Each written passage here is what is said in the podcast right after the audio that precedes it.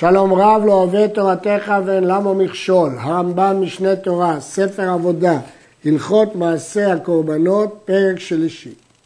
שניים שרצו להביא שלמים או עולה בשותפות, מביאים. בין בנדר, בין בנדבה, ואפילו עוף יביאו בשותפות. המשנה אומרת שאפשר להביא בשותפות גם תור ובן יונה. ואחד אנשים ואחד נשים או עבדים מביאים כל הקורבנות. אבל הגויים אין מקבלים מהם אלא עולות בלבד, שנאמר ומיד בנכר לא תקריבו את לחם אלוהיכם מכל אלה. אפילו עולת העוף מקבלים מן הגוי, אף על פי שהוא עובד עבודה זרה. ואפילו אם נחשוב שעכשיו הוא מכוון לעבודה זרה, אין לנו מה לדאוג כי המחשבה הולכת אחרי העובד, לא אחרי הבעלים. אז אם כן, נשים בוודאי שמביאות קורבנות. המשניות דנות אם נשים סומכות רשות או לא סומכות, אבל ודאי שמביאות קורבנות, יש קורבן יולדת וכן הלאה וכן העבדים. אבל גויים מקבלים מהם רק עולות, אבל אין מקבלים מהם שלמים, ולא מנחות, ולא חטאות והאשמות, וכן עולות שאינן באות בנדר ונדבה, אין מקבלים אותם מן הגויים. כגון עולת יולדת וכיוצא בה מעולות שאינן באות, לא משום נדר ולא משום נדבה, מפני שהם לא התחייבו בעולת יולדת או בצורה, וכל זה לא שייך אצל הגויים. גוי שהביא שלמים, מקריבין אותן עולות. למרות שהוא הביא שלמים, הוא לא מכיר את טיב הקורבנות, הוא בוודאי התכוון להביא עולה, שהגוי ליבו לשמיים. יש להניח שכוונתו שזה יהיה עולה. כך אנחנו עומדים ואז אפשר להקריב אותה.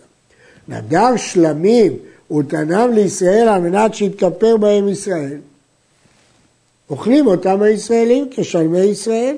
אם הישראלי חייב בנדר והוא נתן את זה לישראלי, אז זה נחשב קורבן של הישראלי. לכן אם נתנן לכהן, כהן אוכלה. ישראל שהוא משומד לעבודה זרה, או מחלל שבת בפרסיה, אין מקבלים ממנו קורבן כלל, אפילו העולה שמקבלים אותה מן הגוי, אין מקבלים אותה מן המשומד הזה. מגוי אפשר לקבל עולה, אבל ממובר אי אפשר לקבל אפילו עולה. אבל הוא ממוהר לעבודה זרה או מחלל שבת בפרסיה. שנאמר, אדם כי יקריב מכם, מפי השמועה למדו מכם ולא כולכם, להוציא את המשומד. אבל אם היה משומד לשאר העבירות, לא לחילול שבת ולא לעבודה זרה, מקבלים ממנו כל הקורבנות כדי שיחזור בתשובה.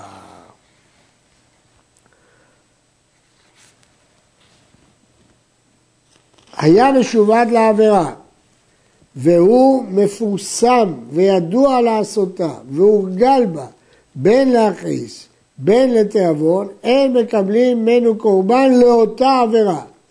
כיצד? כגון שהיה רגיל לאכול חלב בין להכעיס בין לתיאבון ושגג ואכל חלב והביא חטאת, אין מקבלים אותה ממנו. מדוע?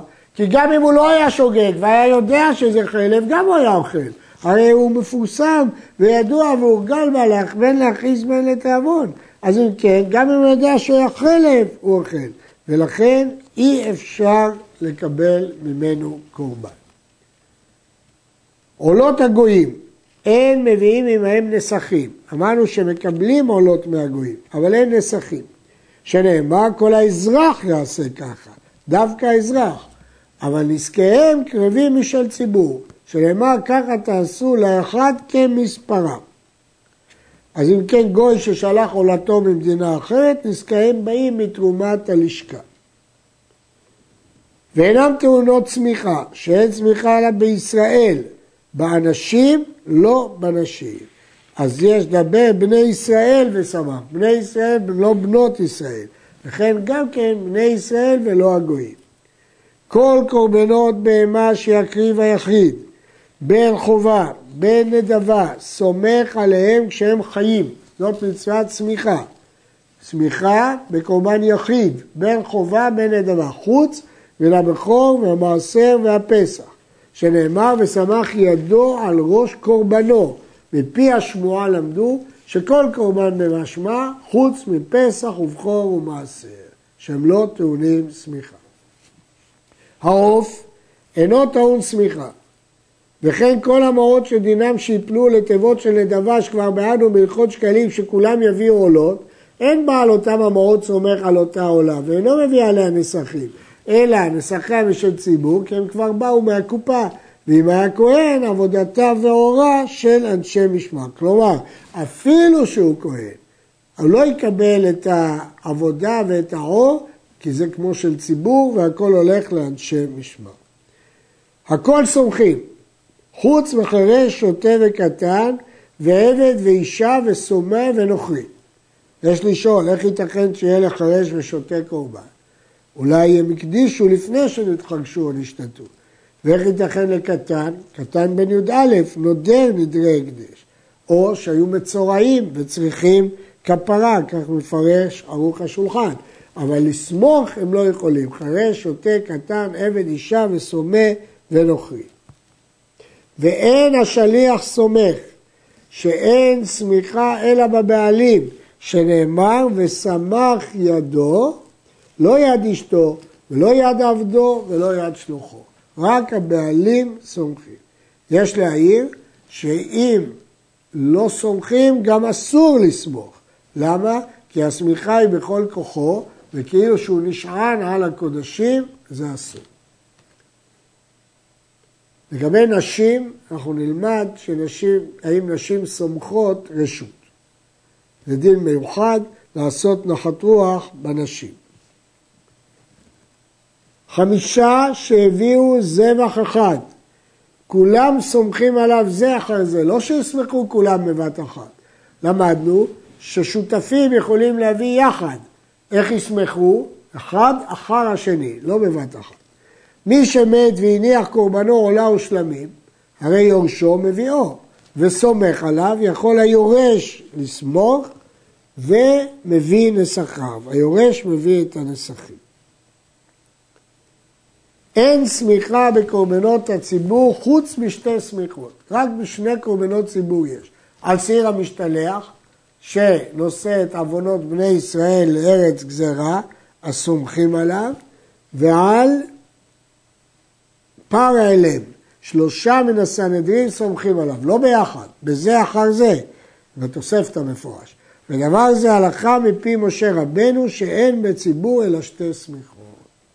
אין סומכים אלא בעזרה.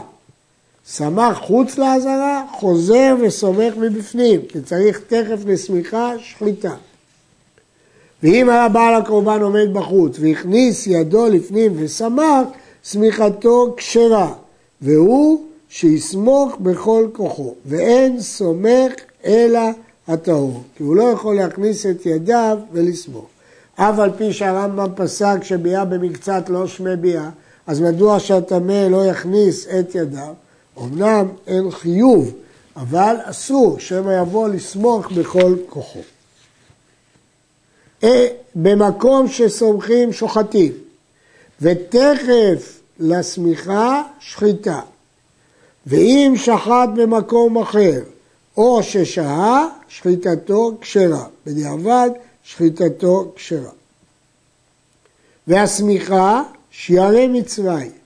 לפיכך אם לא שמח, כיפר, שזה שיערי מצווה. אז גם אם לא שמח, כיפר. אבל אף על פי כן מעלים עליו כאילו לא כיפר. כלומר, הוא לא צריך להביא כפרה אחרת אם הוא לא שמח, אבל אין לו שכר על הקורבן. הוא לא עשה מצווה מן המובחן, כאילו לא כיפר. וצריך הסומך לסמוך בכל כוחו, בשתי ידיו על ראש הבהמה, שנאמר על ראש העולה, לא על הצוואר ולא על הצדדים, ולא יהיה דבר חוצץ בין ידיו ובין הבהמה. כיצד סומך? אם היה קורבן קודשי קודשים מעמידו בצפון ופניו למערב, והסומך עומד במזרח ופניו למערב, ומניח שתי ידיו בין שני קרניו ומתוודה. על חטאת עוון חטאת, על אשם עוון אשם, על העולם מתוודה עוון עשה ועוון לא תעשה שניתק לעשה שהם מתכפרים בעולם. כיצד מתוודה? אומר חטאתי, עוויתי, פשעתי ועשיתי כך וכך וחזרתי בתשובה לפניך וזו כפרתי.